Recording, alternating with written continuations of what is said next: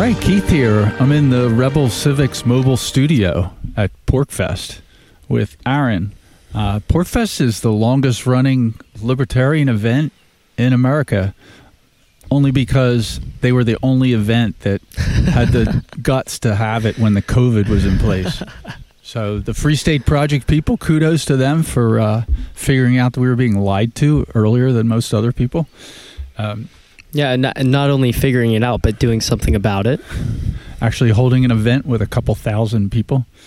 Um, so Aran and I met last year at PorcFest, the previous PorcFest with his dad. Uh, we became friends, and uh, in PorcFest fashion, we uh, stopped on the way home in Pennsylvania on our way back to Florida, and uh, got to know him a little bit. And um, he camped with us at our site this this year. Uh, we're going to stop on the way back and see your parents again. hmm Um, And they're very excited. Keith and Renata are always welcome at our family home. Um, so uh, the uh, the story we want to talk about the schools here. So Aran was homeschooled up up through tenth grade from uh, I would say from infancy up through Uh, well, grade. actually, actually, um, I did attend a Waldorf uh, Waldorf school for one year. for one year. Yeah, when I was Walmart younger, it was like uh, kindergarten, I think, like kindergarten. four or five, year four or five. Yep. And for uh, for anybody who's met homeschool uh, kids at uh, 23, it's uh, be surprised. But anyway, uh, and then the last two years he went to a government uh, indoctrination camp, um, supposedly to get some uh, physics and chemistry and some subject is Yeah, some biology. they Some told me some history, some of uh, his story. his story. So we're going to talk about schools, and um, at at the age when most of his peers are just getting out of college, uh, Aran uh, being well ahead of most people by tenth grade because he was homeschooled. Uh, he already knew what the university system was doing to people. So instead of doing that, he went to an HVAC trade school. Uh, then he worked for the man for a few years, saved up a bunch of money, and uh, he's the age where most of his peers are just getting out of college with a hundred k in debt and a degree that they may or may not find a job. And uh, he saved up enough money to go on a l- extended walkabout camping and go to PorcFest, and he's got his tools with him. And uh, so anyway, Aran, welcome. And uh, the first question I was going to ask is, what do you think of PorcFest? Well, thank you, Keith. Really appreciate all the the kind words you just said there. You know, it feels good to um, hear those things, especially coming from someone as prolific and effective in most things as yourself. but yeah, PorcFest, PorcFest. Um, this year was very different for me than last year. And last year was a first. Last year was a first, yeah. hmm First year I ever went to PorcFest. Um, but I felt last year I, I went to a lot of events, I went to a lot of talks, and it was great. I got to meet some great people, learned some really good information. But this year, this year I focused more on the uh, calmer side of things. Did some yoga and really just spent the week enjoying my time as opposed to trying to fit a lot of stuff in. Know, there was somewhere uh, in the neighborhood of 700 events here, so um, there's something for everybody. The the uh, for people aren't familiar with PorcFest, it's a it's not considered in the United States. Basically, it's a 3,000 liberty-minded people uh, doing what they want and leaving everybody else alone. And uh, people do uh, a, a huge variety of things here. Um, you can go to a talk by David Friedman on where rights come from, or you can go to yoga, um, and every everything in between.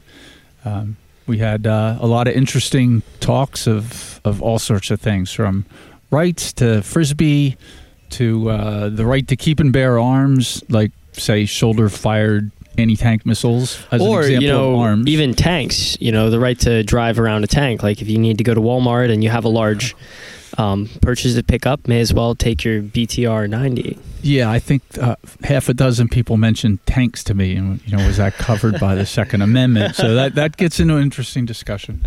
Um, but uh, as far as school goes, uh, like I said, that um, the the people here that like get into a discussion of rights and what they learned, and so like I want to hear this whole experience with with government school. So you want to start with Mm. the last two years of school Mm. when you're in the government camp, and you had an interesting word for it which I didn't use. Oh yeah, earlier uh, I think I called it a. Uh, oh shoot, I can't remember. I'll remember Okay. once I get warmed up talking it, it about was it. pretty triggering, so I didn't want to open yeah, with that. that's all right. I have just- I have lots of things to say that you know might be a little upsetting to Okay. some people who have indeed attended some of these large uh, rectangular boxes that you're supposed to learn in, that. You and and what they actually do is lock you up for the day. Uh, lock you up for the day, no to- outside. They don't teach you how to forage for food. They don't teach you how to fix a car. Instead, you learn how to sit still. Yeah, no. Well, actually, they did teach that. They did teach that. I did learn how to file my taxes at high school. oh, that would be the number one thing because I probably the most important thing in government Yes. school is that you graduate just loving to pay your taxes. And let me tell you, there were some kids who did really good on that assignment. Um, I, however, I I think I maybe got a C minus on the tax filing. Um, so that goes to show you how what I thought of that class. Okay, yeah, I think a C minus. Uh, I would think an F would be actually what most PorcFest people would say. Like you should actually fail that in the government school eyes. I had a couple interesting conversations about taxes. Uh, we may or may not have talked about whether it's moral to lie on your tax return. Uh, we may or may not have talked about is secession a good way to get out of taxes. Um, Ooh, secession. That's a good topic. that's a good That's a good topic. topic. We we did notice the uh, V twenty two Osprey warship Oh, that went directly over the Liberty one hundred one classroom, flying slow in landing configuration with the motors up. Uh, there's nowhere around here to land an Osprey. I And, uh, beg it to was- differ. I beg to differ. I think that um, I think that there are places around here to land. That they yeah in helicopter mode it could. It probably And- could. The, and the the best part of the conspiracy theory was that that happened right in the middle of a talk called "Escape Income Tax by Secession." so we don't know if they were recording or watching, but yeah. well, I, I'm fairly and- confident. I'm fairly confident that they had someone in the crowd who was like, "All right, send a VTOL, fly it, fly it over." fly over in the VTOL. Oh my, yeah. But uh, back to the school thing, you know, because I know that's one of the one of the things that you wanted to talk about today, and definitely something I have a lot of strong feelings about. So, what did you learn in the government school? Hmm. Well, I learned that. Well, uh, the final thing that I learned as I was walking across the stage um, during graduation ceremony in the year 2017, I walked across right behind a bunch of uh, D and F students who were also handed the exact same diploma that I was handed. And while I had been at this, um, whatever you would call it, box building or chamber of student holding, something like that. Prison, juvenile prison. Yeah, camp? some but something along those that, lines. that might be slightly beyond. Well, you weren't allowed to leave. You weren't allowed to leave, and if you did try to leave, um, they did have a police officer who would tackle you to the ground and bring you back to the principal's office. Um, Really? yes, they did. Yeah, I, I think that this happened at least three or four times while I was going to school there. All right. Well, I was joking. I was at least a hashtag sarcasm on juvenile prisons, but maybe it's not that Oh, well, far off. I hate to break it to you, folks, but it's only gotten worse. yeah. And and your homeschooling was when it was a real outlier, right? Like you yeah, I started homeschooling um, many years ago, um, probably in about 2006, 2007. And through that time, I definitely saw a large growth in the homeschooling community.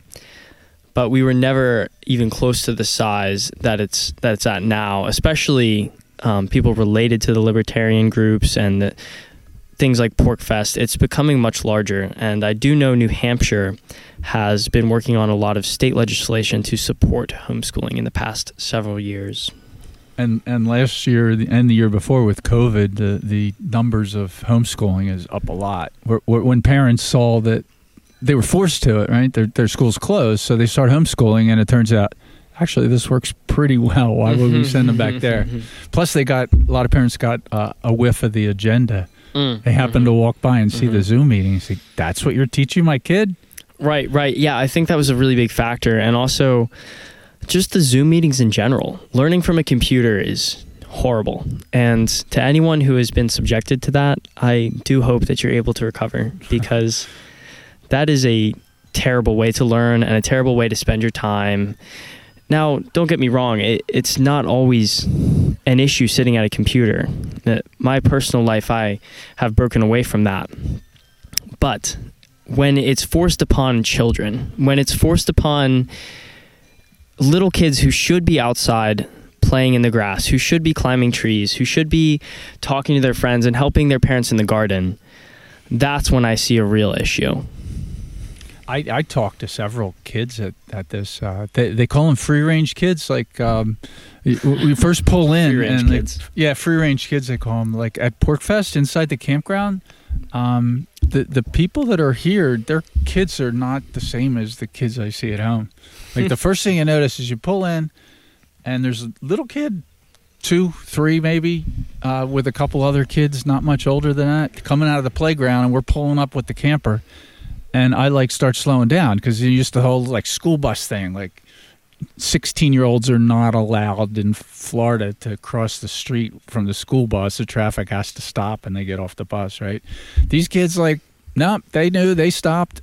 And uh, I started to wave them on, and uh, my girlfriend says, "No, I think you can go. These kids know not to run in front of the car. Uh, Mm. They're homeschooled." I asked them, like, "Well, they're homeschooled. They're not being trained every day that they don't have to look before crossing the street. Like, They knew." hmm Yeah. And that's one of the things I learned at homeschooling. I learned not to cross the street or um, otherwise endanger myself anywhere near moving vehicles. Uh, it's just common sense that you learn when you're not locked inside of classrooms all day, staring at a you know a teacher, one person in one direction all day for eight hours or more, and then you know, uh, well, I will say Okay. something good about school Government school. government school, not homeschool. Homeschool is a very different topic. There's more girls there. Well, there's definitely more girls there. The the question is that the quality of the girls, um, you know, in, in general, it's Oh, not quite not quite up to homeschool standards. okay, never mind. Yeah, so the uh, the, the Uh. chance of running into a like-minded girl your age in the government Hmm, school is yeah, lower. I, I had an experience with that. I actually dated a girl from my uh, high school for two years, and it was nice. You know, she was a nice girl. We got along well. We had some similar interests. Did a lot of fun stuff together. But at the end of the day, we were so different, and especially with everything that's been happening in the past couple of years. Like COVID really brings COVID. out- It really, really, yeah, people. really separated people, and uh, for me, showed me a lot of what um, what I liked about myself and what I wanted to focus on. So those things are things that she thought I was crazy for. So I was like, all right, I'm sorry, but it had to end. And I don't anticipate finding, uh, you know, a future wife or a longtime partner at well someone who came from one of those one of those locations I of think government. it's more likely to be a Yeah. homeschool. A, a probably a homeschooler yeah or i don't know maybe someone from another country but yeah Um, you were talking about podcasts earlier, like that you uh, when you start like learning stuff. So it's not like learning Oh, yeah. from a computer, but like you started naming Mm. podcasts that you. oh like yes when you had a question, you just go and find a podcast with an expert on it. Oh yeah, absolutely, absolutely. Um, in the last four to five years, I would say that I have learned more from podcasts than I did uh, during the majority of my time as a student when I was younger. Uh, really, a self-directed learning. Your parents were kind of self-directed. They guide and a lot of self-directed. And when we stayed there, I saw your younger brother. Like, you know, he's kind of thinking about different things. He'd, he'd sit and talk about interesting things, and your mom would say, "Okay, if that's what you want to study today, like learn that." Yeah, and that's absolutely how it was um, for a lot of time with me as well. And even, in fact, for the last two years, I was at home learning. I mostly directed myself. You know, I had my essential classes like math and English and whatever else, and I would go to a co-op uh, once or twice a week and have a class there with with friends and hang out with people and get that social interaction. but yeah, for the most part, um, self-directed learning. And so when I finally got out of the education system, uh, Yes. I I was able to continue that, and in fact, not only able but thrilled to continue learning, especially with access to such wonderful resources as you can acquire on the interwebs. Yeah, you just look, you find a YouTube video on almost anything or listen to a podcast that focuses on the subject. And, Mm-hmm. Mm-hmm. and you were talking about learning about like solar, like taking your HVAC skills, you know, that you spent, oh yeah. spent Mm, uh, a mhm, few years working for the man mhm, before you mhm. not quite retired, but looking into something different. taking Um, a, perhaps a little a little break from work. So, a sojourn, uh, and he he may or may not be picking up maybe work somewhere along the way that's nothing to do with the system, and and uh, yeah, so PorcFest is a place where you can talk about that. So I have to forget we're on YouTube now. I forget where you need to. I see what you said. I see what you did. But there. no, we may or may not have talked about private ownership of Tomahawk missiles and what to do on your taxes. Yeah, what to do what to do on your taxes, you know, a really important question. And I think something that more and more people these days are concerned about. Because when you look at a historical event like the tea incidents where they threw all the tea into the water, you know, oh so long ago, right? So long ago, over what was it, two percent, three percent tax on the tea? Yeah, there's there's no question the founders would have been throwing the tea in the water today. I think they'd be throwing a lot more than the tea. In fact, they might have been throwing some of the politicians actually. Yeah, a couple of those as well overboard. I like to some sometimes I'll say they start arguing about the protest, you know, and like oh, like one person had a handgun at the protest. I say, well, George Washington would have brought 500 men and cannon to the protest. yeah, he would have had several cannon for sure, and and likely um, likely a vast supply of gunpowder as well. Gunpowder, right? Mm-hmm, mm-hmm. Yeah, the uh, the the the cannon they would have put out the call like anybody that has a cannon, come on out. We're having a protest. I mean, that's what 1776 was like here. That's well, changed that's, some. That's what. I've heard. I wasn't there, so I can't confirm. But I mean, you know, maybe there, maybe there's someone listening who can confirm if this was the case or not. I'm pretty sure they did throw the tea in the water. I I think that definitely happened. Yes. But yeah, nowadays we should throw a lot more than the tea in the water. Mhm. That's what I say. And the the first battle in the Revolutionary War, you know, the the war for American independence was gun control. Was Mhm, when mhm. General Gage was attempting to do gun control. He went to Lexington and Oh, Concord really? to Wow. take the.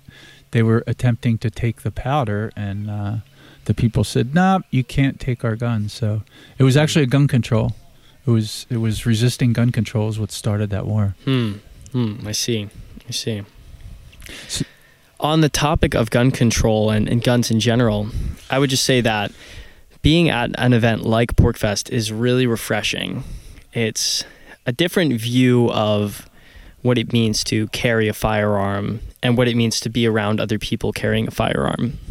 And yeah, and we're we're in New Hampshire, which is an open carry, permitless carry state. Uh, so the the the people that are here, you know, kids at all ages, all walks of life, uh, every type of person, like they don't bat an eye at a at a citizen with a sidearm, you know, or an AR-15 over their shoulder. You know.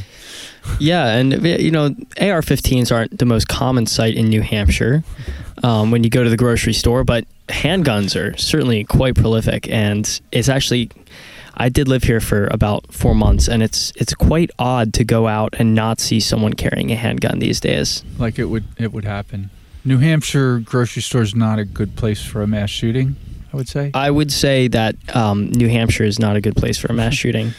it's um it, it it's it, it kind of uh it, it should bring to light for at least people to pay a little bit of attention like how come new hampshire isn't in the news every day for murder and mayhem like Hmm. That's a very a very good question. it's not related to the number of guns like there's something different so we could speculate on what it is but the idea that gun ownership and and carrying a gun is a is a problem like no no i mean i formerly lived in new jersey for many decades where uh uh a lot of guns are illegal. It's you certainly can't get a carry permit. Mm. New Jersey is Mm. one of the few states that doesn't have the right to keep and bear arms in its state Mm. constitution. And I don't know if you've ever heard of a report about any violence in New Jersey. Like that does sometimes make Uh, the you know, the only real report of, of violence in New Jersey that I've heard is um, around the Philly area. You know, on the other side of the river from Philly. It seems Camden. I may have Camden, yeah. Camden. Yeah, once or twice on your show, perhaps. the the city with uh, I worked there uh, for a while. Uh, the city with the highest murder rate per capita in America for, for many years, and no, they- America not and, and I would there. say more than s- several other countries as well. Probably one of the worst places you could spend a honeymoon or Yeah. a- adjacent activity. I, I have a, a a friend who was a bartender that um, was grew up in um, in Mexico in Ciudad Juarez. Like that's one of the ones that has a bad rap. Wow. And so, she, yeah, she grew up in Ciudad Juarez, and she said, um, well, yeah, there were some neighborhoods that when she was a little kid, you know, they had to learn like don't ride your bicycle through those neighborhoods and uh, Hmm. Don't get involved in the Hmm. drug business is a good idea. Oh, and she that's said, a good idea for kids. Don't get involved in that, guys. Not very that. healthy for you. um, but as far as safety, so we were getting this conversation. I was saying, well, yeah, I, you always hear about Ciudad Juarez, and I, I did actually check. East St. Louis has a higher murder rate per capita, but but anyway, she so she's telling me all this, and I said, yeah, that must be tough growing up. She says, yeah, you have to be careful where you go. And when she was like a high school, t- late teen, um, they moved to Miami. And I Hmm. said, "Oh, that must have been so so you know good, you know, getting out of there and going to Miami." She said her reaction was like, "No, no, Miami's way more dangerous than Ciudad Juarez." Oh my goodness.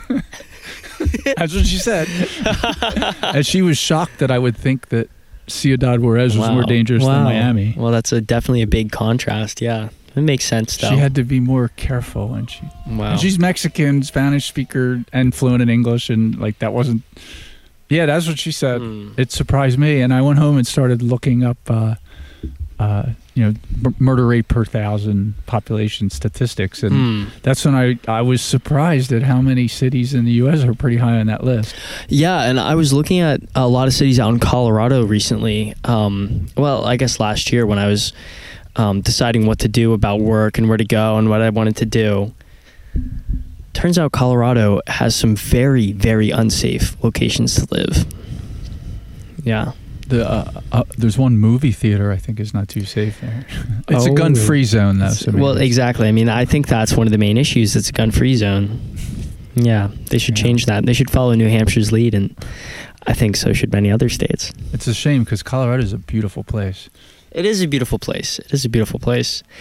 But uh, staying on that topic of safety, I did want to make mention of the safety level at PorcFest. Yeah, and even though we, we might have been cavalier about AR-15s, but they actually they do have a rule here. AR-15 has to be unloaded, and the uh, pork rangers supply a red flag to put in the chamber to show that there's there's nothing in it. Because you can't walk around in public and not flag somebody. It's it's pretty much impossible with a rifle. especially with how many people are here, you know, and it, so it is nice. I, even though people have weapons and people are walking around with knives and people are walking around with guns, the greater theme is safety, and the greater theme I think is is having that safety in a large group and being able to work together with people and not have the type of issues that you would have in a city if someone walked down the street with an AR-15. Yeah, and it's big. There's three thousand people here in a campground. It's uh, it is the all sharing bathrooms, all buying food from the same vendors, and I think was there even anyone kicked out this year? I didn't hear of any. I didn't hear about, and I was a pork Yeah. ranger monitoring the pork frequencies. I didn't hear about it. Um, it's it's not a good place for for a, a violent thug to come in. I, uh, you know, somebody walking in here would look around and go, "Oh, I think I better get out of here." Yeah, It wouldn't go wouldn't take them much longer than about fifteen to twenty minutes to realize that they definitely should not be trying to hit a mark around these parts. Yeah. So back to the schooling. Um, so some of the subjects, like you mentioned, the the, the firearms. Somebody did a one a talk here on um, what they taught their kid in uh, in Mm. homeschool, Mhm. and about the like the different subjects between the, what the government school um, and the homeschool. And she rattled off a list of like very important subjects. Um, was firearms, uh, emergency medical care, basic accounting, like you know, uh, half a dozen things that are just not really in the list, not seriously. And if they are, they come with a heavy dose of what you should and shouldn't do. Oh yes, not Yeah. your. It, it's it's the should, you know, not the. It's the should and the shouldn't. The shouldn't is just as important because that's, I think, where one of the big differences between homeschooling and public school comes in. So, so, so um, you had earlier started showing me your medical pack. So I'm going to save this for the Oh, show. So, Okay. so of this course, is something course. that they don't teach you in the government high school. Yeah, this is this is something that they don't teach you in government high school. And you Um, put this together. Yeah, I did put this together, this little kit. It, the materials um, and all the things I have within it, um, not counting the knife on the back, just threw that on for show. But in general, I would say within 100 to 130 dollars, um, depending on what exactly I have in it at the time. But this is a a good little med kit. It's got a quick release on the top, so you can just quickly open it and reveal all of the lovely contents. So show us what you got. Oh, this is a, oh this my! is Show a, what I uh, got. Okay. This is an emergency. Uh, he he gave me and my girlfriend a, a lesson on emergency medical small pack. Handy. Hmm. Well, these are the kind of things that I, I'm quite passionate about, especially as um, things turn perhaps in a direction that might re- might require more people to possess a medical kit. Um, I think it's something important and, and perhaps something that I will uh, be selling eventually. Who Oh, knows? that's an awesome Yeah. idea. Yeah. Yeah. But uh, starting it off, I have this lovely flashlight here. It has two modes. It has, of course, the regular mode, but it also has um, a nice work light. And this is perfect for late night medical treatment. Um, something everyone should really keep with them at all times. I think is a good flashlight or a phone. It's a very important piece of equipment. Um, inside of the pack, I have various things. I have some high quality tweezers, two different pairs, alcohol pads for cleansing. Um, two of the most important things, of course, some rolled gauze and some rolled tape. These are essential, and a lot of people rely on band aids. But I just want to point out how important it is to have tape that you can make a custom bandage with. You can wrap any part of your body. For for something that's beyond a scratch. Right, right, right. And that's that's what this case is designed for. I have here a chest seal. This is for the event of a bullet injury. This can um, seal a bullet wound in the torso. Take a quick clot. Um, I don't believe this has quick clot in it. but it's it's a pad. It's a it's a pad. It's it's a style of bandage that will allow um, even a damaged lung to continue to function for some time while Wow. someone waits to get an emergency treatment. And here I do have some hemostatic gauze. Um, this this is something good as well for like a serious trauma injury. It's good to have some hemostatic gauze. That's a type of gauze that stops bleeding, and uh, it can definitely be a lifesaver. It can That's definitely be a lifesaver. Use that to pack. Uh, yeah, you pack the wound, and it's it's not going to soak up the blood like a regular gauze would. It's going to apply a chemical to the flesh, to the skin, to the blood that's going to coagulate it, and it's going to prevent further blood loss. Yeah. So other than that, I just have the basics: um, Q-tips, cotton pads. Um, you know, rubber gloves. On the side, I do have a large medical shears, and this is good in case you need to cut away clothing or fabric surrounding an injury area. And you can also use that to make splints and bandages very quickly. It's a great size travel kit. Yes, yes, yes. It's uh, very small, very compact, pretty lightweight. When it's closed, it's it's um, quite sturdy as well. You know, it's something you can hook on your belt. It's something you can hook on the outside of a backpack. And like I said, it does have a quick release tabs all over it, so it's very easy to pull away and give to someone, or um, pull away and, and use yourself without even taking your backpack off. And you keep that in your car. You're just like you're traveling. You have that with you, and you can grab it if you go hiking or. Yeah, well, this is this is more of my day pack. I actually do have um, some more supplies in my vehicle. I have resupply for this as well as some additional items um, that I would you know, I might take a few of those depending on the hike. Like I have a uh, quick form custom splint that you can adjust to anyone's Yeah. um, leg, and it's very solid or arm, and uh, that's that's a good thing to have when hiking in the mountains, especially if you're in a small party. And this is not something you learn in school. This is absolutely not something you learn in school. I did. I did that. learn about this a little bit when I went to um, my institution of higher education. so I did learn a few good things there. That's good. But mostly learn to sit down and shut up, how to be a good Yeah. soldier or factory worker. Well, they they tried to teach me that in uh, college as well, but I actually um, taught them how to respect their students instead, and uh, I can imagine. yeah, it was fun. It was fun. I, I quite be fun. enjoyed my last semester of college because I had a dreadful teacher and. Uh, we, we got some policies changed. Yes, the HVAC the degree. school, Yeah, tech school. Yeah. So it wasn't Wasn't- only tech that we learned, but also soft and some hard skills. But it wasn't the traditional state university system. They're No, teaching a skill. The primary thing. That's that right, learning is a yes. skill, a useful Yeah. skill. technical education. Yeah, and like Keith mentioned earlier, I do have a degree in HVAC, heating, ventilation, and air conditioning. Um, I have two years worth of experience in the commercial HVAC industry. So I've done some very large buildings, grocery stores, churches, and you know factories, that type of thing, warehouses.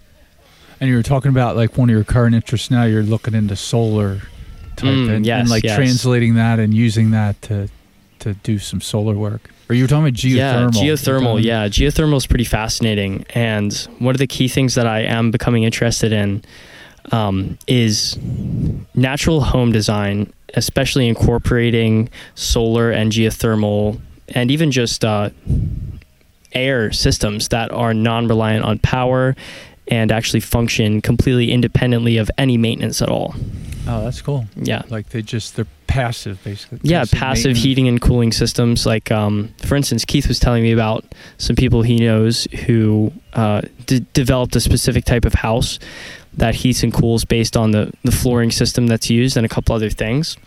But yeah, passive. Yeah. Passive solar and passive cooling. It, it's also using mass. It, it's cool in the summer is incorporated in it. Yeah, that's always an interesting topic. And you know, see, he's using solar. Uh, and you see in our camper, we have we're solar. We're boondock set up. Mhm, We have solar mhm. panel and and a jackery. Um, Mm-hmm. we're looking at where to go camping tomorrow, and the the place we first contacted uh, i- in Hipcamp. It's a fun way. Anybody ever heard of that? It's a private exchange. You join a club for free, and and the guy uh, came back and they said, "There's no power, no water there." And like, well, that's what we want. Yeah, That's what we want. there's no, yeah. He, he had a list, and in the amenities list for the site, it said, no power, no water, no cell phone, no toilet, no Wi-Fi, uh, no laundry, um, nobody there to check you in, and uh, bring everything out that you brought in. So I'm like, oh, yeah, that's what we want. Up in the mountains in New Hampshire with a supposedly a stunning sunset. Yes, there are a lot of those stunning sunsets up here.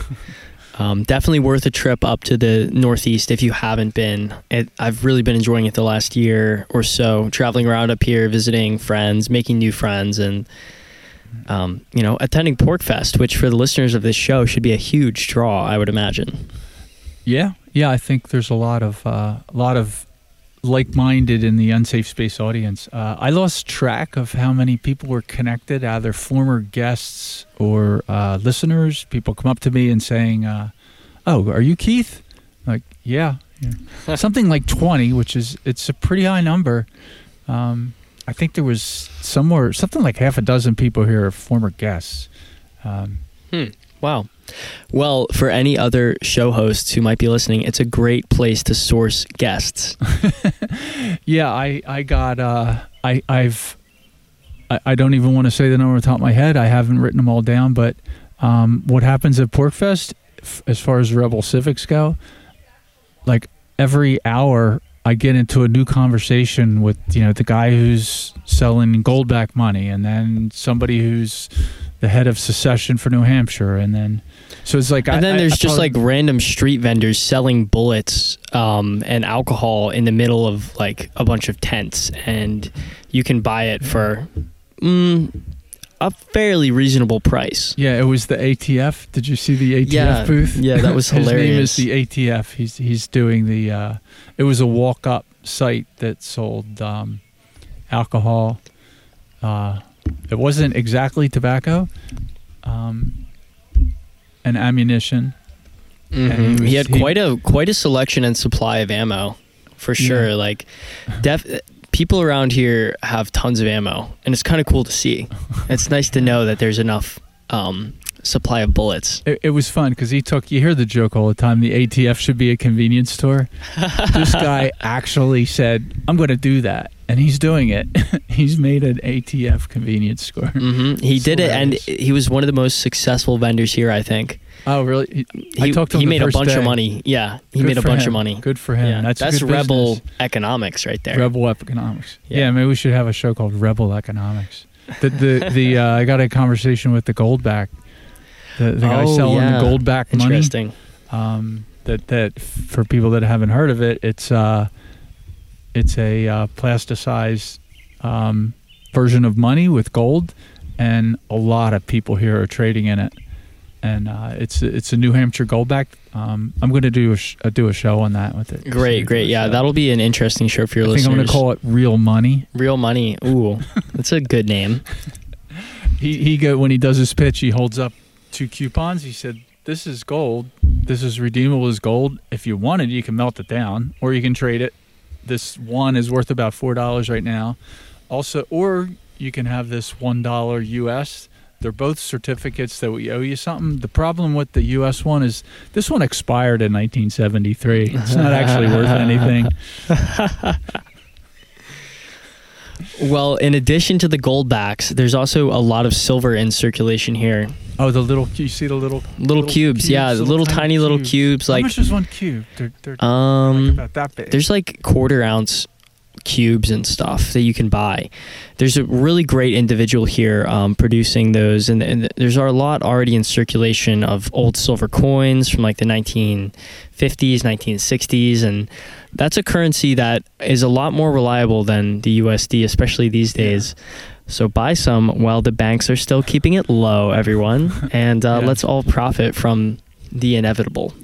Yeah, the um the the people here definitely understand the real the real money thing. If you ask somebody here, would you take a gold back or fiat? Like they're like, I want gold. And the um uh, there's people with uh, Bitcoin. Um, you might just happen to mention to somebody, and the guy at the next camp, he says, "I'm a urethra miner." And so yeah, there's bunches of miners. There's miners everywhere, and they're mining like cryptos you've never heard of too. Yeah, so They're mining there's- like I, I don't even know the name. Some guy told me yesterday the name of his crypto that he's mining it. It's so wild, I forgot it. I forgot the name. I forgot the name. There's like new ones popping up everywhere. So if you're into cryptocurrency, this is a wonderful place to come as well. and and you know, pretty much every vendor here accepts some forms of crypto, the popular ones. Oh yeah, yeah, for sure. I actually I witnessed someone um, just yesterday buying lunch with Bitcoin, and it was an easier transaction than if they had used cash, gold back, silver, or fiat money or a card or anything. Like it just took seconds. Took Took, se- seconds. Yeah. we yeah we bought we bought dinner yesterday with goldbacks. Nice, That nice. was nice. Yeah, What'd you get for dinner? I had tuna, amazing tuna for camp Ooh. food, seared ahi tuna on a Mm, salad, yum, yum. steaks. Yeah, for nine Yum, nine yum. goldbacks. What a and bought- steal! Nine gold backs. Actually, that's a lot of money. But it was this really was this was It the a silver top guy, right? This was Silver Dave. No, no, No? it was a, it was the healthy. Somebody else eating is making tent. ahi It was one of tuna. the, the hel- it was called healthy eating. Oh, I didn't uh, see this one. Yeah, and I too used bad. I'll get them next year. I bought a glass of wine with goldbacks, and the the guy said, "Oh, well, one goldback's too much," so he gave me two rounds of nine millimeter as change. Oh yeah, and then weren't they like really nice bullets too, like vintage, like nice aluminum casing or something? Yeah, so that's what he said. Anyway, Might have just gave you two bullets. I think I'm gonna go back. Does anybody have a magnet? but it, it was a, I kept it because it's a cool thing. Like that. That was his idea of change. Yeah.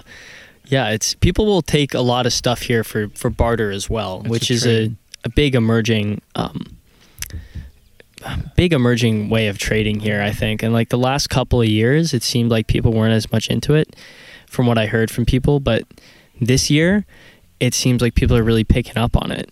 Especially Mm. food vendors, they'll take stuff for food. They've all they've all learned, and and most of them, um, because in New Hampshire, there's a large number of places that will take goldbacks. So Really, I didn't know it was starting to get adopted by there's a there's businesses. a yeah they uh, I heard there's a map you can look up businesses that'll take it um, and uh, using it for tips is popular you know, like I said you know you go in and say you know would you Yeah, like you go. gold or paper money as a tip and uh, from what I've heard most people will say oh gold yeah Well, I, I do do kind of wonder, like, is it possible to pay with silver coins at a restaurant? Like, is that something you might get in trouble for, or is it allowed? If you have a United States federal silver coin and it's worth thirty-two dollars or worth like twenty-nine dollars, uh, are you able to pay with that? And well if it's a United States coin right, like a like a nice silver eagle or something. And you could argue uh, this is a place where you can you can quote. I'm paraphrasing slightly, and I don't have my constitution with me, but no state shall make anything other than gold and silver coin as Exactly. for payment of debt. Exactly. So if they said you can't use a silver coin, you could pull out a constitution and say, actually, you're not allowed to use the other thing. so a gold, you know, that's a powerful argument for a gold back. Mm-hmm. It is indeed. It's not a coin; it's a it's a I, another plastic. nice thing about the Goldbacks and something that they designed with them in mind is that it's made of uh, plastic and the gold is embedded in the plastic. So you can actually wash these. Like Yeah, if they're in your can wash pocket and they go through the washer, or if they get wet in the rain, or you know you can try and rip them. I've I've tried do- and they do- mess them up, but they, you, you might be able to hurt it like if you really tried. But it's not like a dollar. It's not fragile at all, and these will last for a long, long time. And you won't if you try to tear it, doesn't. And if you tore one into 700 pieces, all you'd have to do is just give it to them and they would hand you a new one and they would throw it in their melter and melt it down and get the gold back. There you go. there you go. It's it's literally has gold in it. So Because it has value. It has a real value. Tearing it in half, all it does, if you take a gold back and cut it in half, you now just have two half gold backs. Mm-hmm, mm-hmm. now, one thing I, I did hear and uh, notice about the gold backs is that they are significantly over spot price.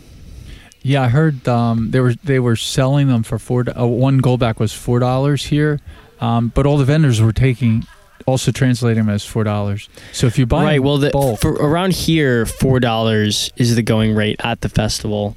But if you were to actually melt down the gold and weigh it, I've heard numbers as low as uh, one seventy to two dollars.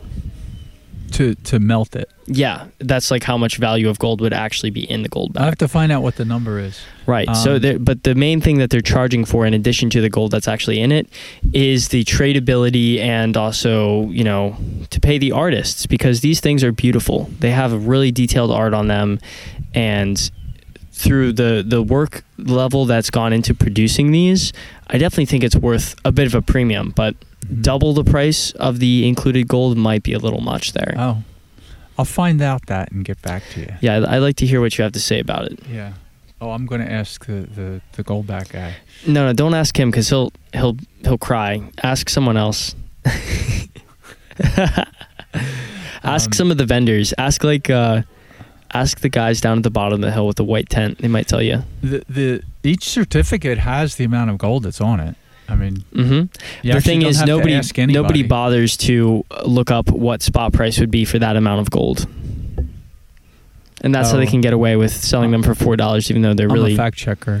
Well, the, I'd well, like to. I'd like to know if this was actually true or not. Okay, so I'll find out. Figure it out. know. Yeah, let me know. Um, yeah, and I won't do it by uh, by asking. I may ask anyway. You should ask him, but just just be aware ways. you might hurt his feelings a little. Oh, Yeah, he's a, he's a sensitive guy. okay. I didn't think of that question because the thing does have the the gold on it, and they have third party um, verification. So we'll find out and get back to you. So you're going to go to PorcFest next year? Are you thinking about it? Hmm. I know we might be dead. The zombie. yeah, there's a lot of stuff that's going to happen in between happen. here and then. I think. Um, I bought my tickets Yeah. yesterday. Well, that's great. Yeah, I, I didn't buy a ticket this year, and I probably won't buy a ticket next year, even if I do go. Um, you know, I, I do my part here. hang out at the I help out. I hang out. I, I cook food. I you know collect firewood. Um, so I'm a valuable member of the team. Yeah, and you didn't and you didn't go to the talks. You just met people. I didn't go to the talks. I just I stayed around my camp. So you know, I really didn't. I didn't go to any of the talks that I, I would have paid for. Yeah.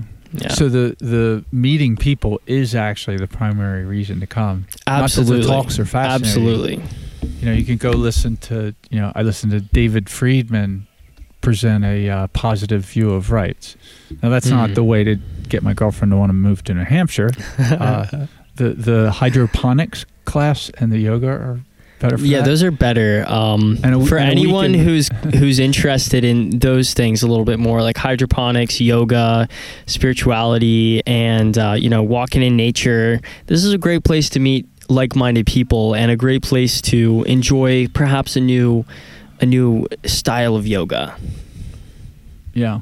I'm not a yoga guy. I'd rather listen to David Friedman than go to yoga. Or Gene Epstein. I went to a Soho Forum debate with Scott Horton Yeah. and Cathy Young. Oh, very what nice. A, what a romp!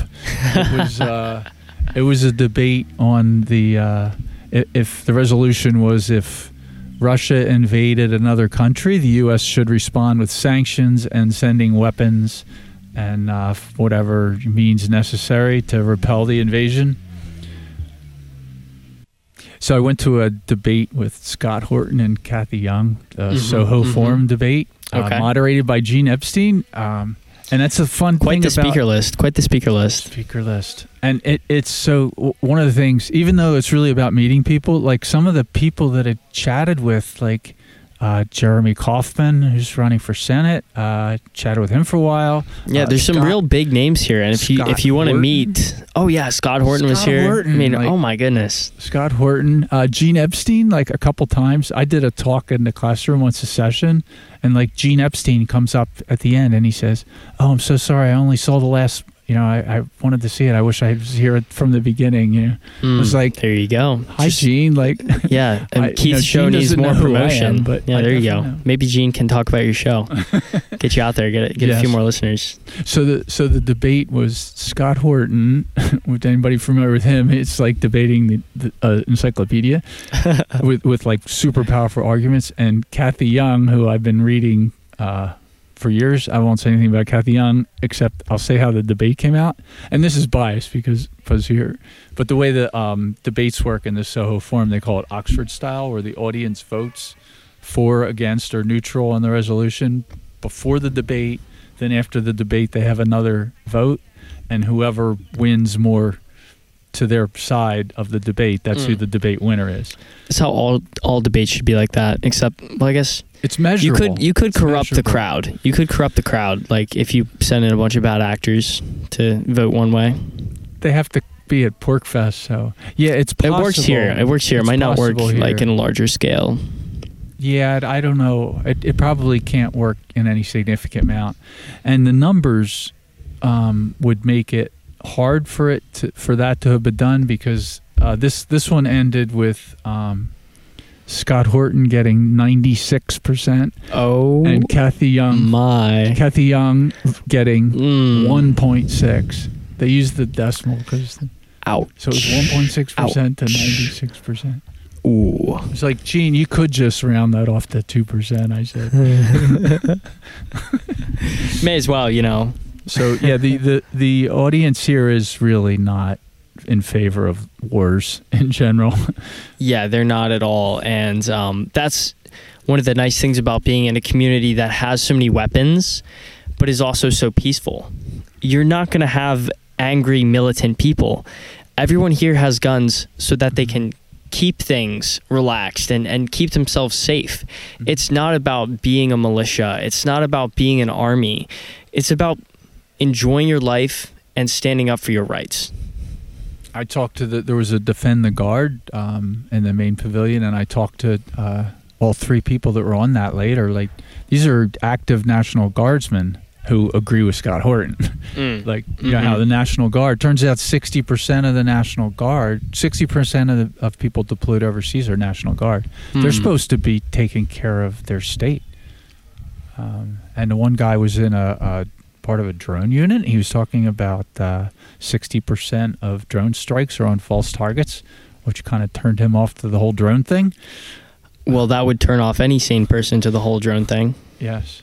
And so this this is a crowd. Even though there's there's a lot of ex-military people here um, that are on the PorcFest side. Uh, you know, Ron Paul yeah, was some some pretty high profile ex military guys as well. And uh, you know, if you guys are cool enough, you can definitely come by and meet them. We'll introduce you. So, but you got to be cool enough. So make sure you bring your A game. yeah. I mean, there's a reason Ron Paul got the largest number of donations when he ran for president from of from the U.S. military. Mm, mm-hmm. Mm-hmm. Like that tells you what active duty people think. They they've figured out. You know, if if they were gung ho going in, uh, they got to Afghanistan. A lot of them changed their mind. They see what's really going on. So Yeah, Yeah, and they they see what's really going on in a way that even when you hear about it, like even though I, I've heard about how things go, I really honestly have no clue about the reality, like the harsh reality of how these wars have gone, because I've been here my whole life and I've been in in a position where I've had no need or desire to go into the military. But some of the stories I've heard from old coworkers or you know people who are in the training programs, especially these days when there's a lot of mandates and requirements in order to stay as an active duty personnel. like Um, yeah. vaccination, Vaccine, yeah, stuff like that. Yeah, uh, deploying overseas wherever wherever they decide the Pentagon decides. yeah, wherever wherever the biggest stash of oil, uh, opium, or terrorists uh, might be.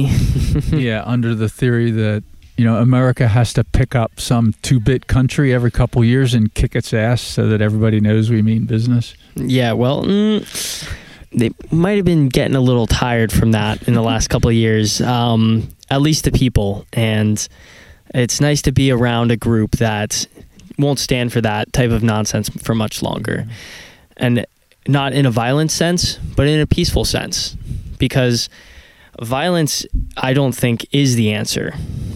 But in order to be peaceful, you got to have something to hold up that you know that threat or not even that threat but that defense And that's that's what the people are supposed to be. The people are supposed to be the militia. You know, I, I uh, one of the interesting conversations I got in was actually with an attorney uh, who was we were talking about what the Second Amendment means, and his interpretation of the militia part is that standing armies are illegal.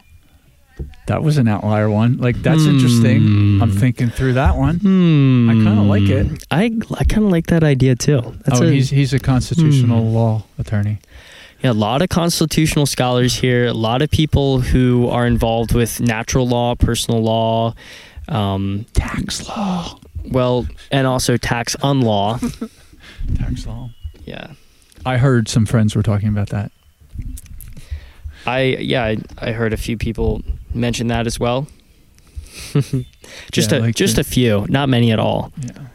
And the one, you know, the one clearly legal way is secession to get out of income tax. Right. And so I, you know, if there's a bunch of people who do want to get out of income tax and they want to go about it through a legal method, then they have every right to do so and they should not be harassed. They should not have VTOL warships flying over them while they're talking about these things Low, slow. and landing configuration. And I did keep an eye out for the next day or two. So we figured if we see some clean cut 30 year old buff guy in Yeah. jeans Yeah, when it's 95 degrees 95 degrees. Yeah. and a brand new Ron Paul t shirt, mm-hmm. that's a Fed. Yeah, especially if he's really, really friendly. You know, you got to watch out for the really friendly ones. They want to know all about you, your best friend. They'll buy you a drink. They'll buy you two drinks.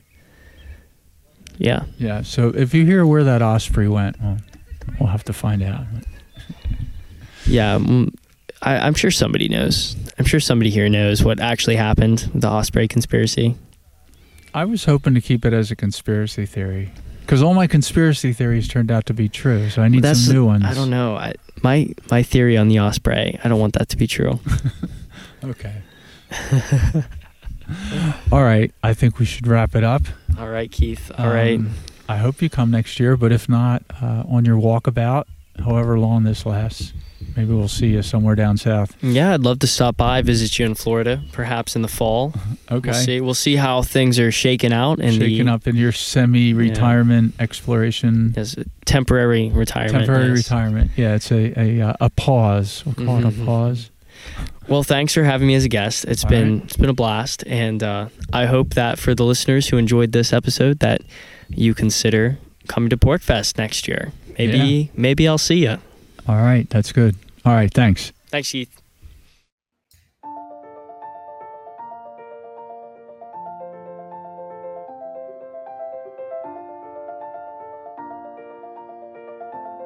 Thanks for sticking around until the end. If you're new to Unsafe Space, check out our deep content library that includes discussions with everyone from James Lindsay to Bret Weinstein. And please consider helping to fund our work by visiting unsafespace.com/donate. You can find us on a variety of social media platforms, and you can find a community of like-minded individuals on our Unsafe Space Discord server which is open to financial supporters at any level. We hope to see you there. Warning. This is an unsafe space. Dangerous ideas have been detected. The content of this production does not meet WHO health and safety standards. Please report to a United Nations Sanitization Center immediately. Association with the following individuals is strictly prohibited. Experts who benefit from printing money agree that printing money does not cause price inflation. Trust me, just two more weeks to slow the spread of monkeypox. If you think about it, no one should be allowed to express opinions. But don't. Think about it, I mean. That's not your job. Thinking has been scientifically proven to be less efficient than compliance. Science, scientific, and scientifically are registered trademarks of the World Economic Forum. Unauthorized use is prohibited. Computer voice Curtis, Never mind, that last line is fake news. Please disregard it and return to your safe space immediately. There will be cake.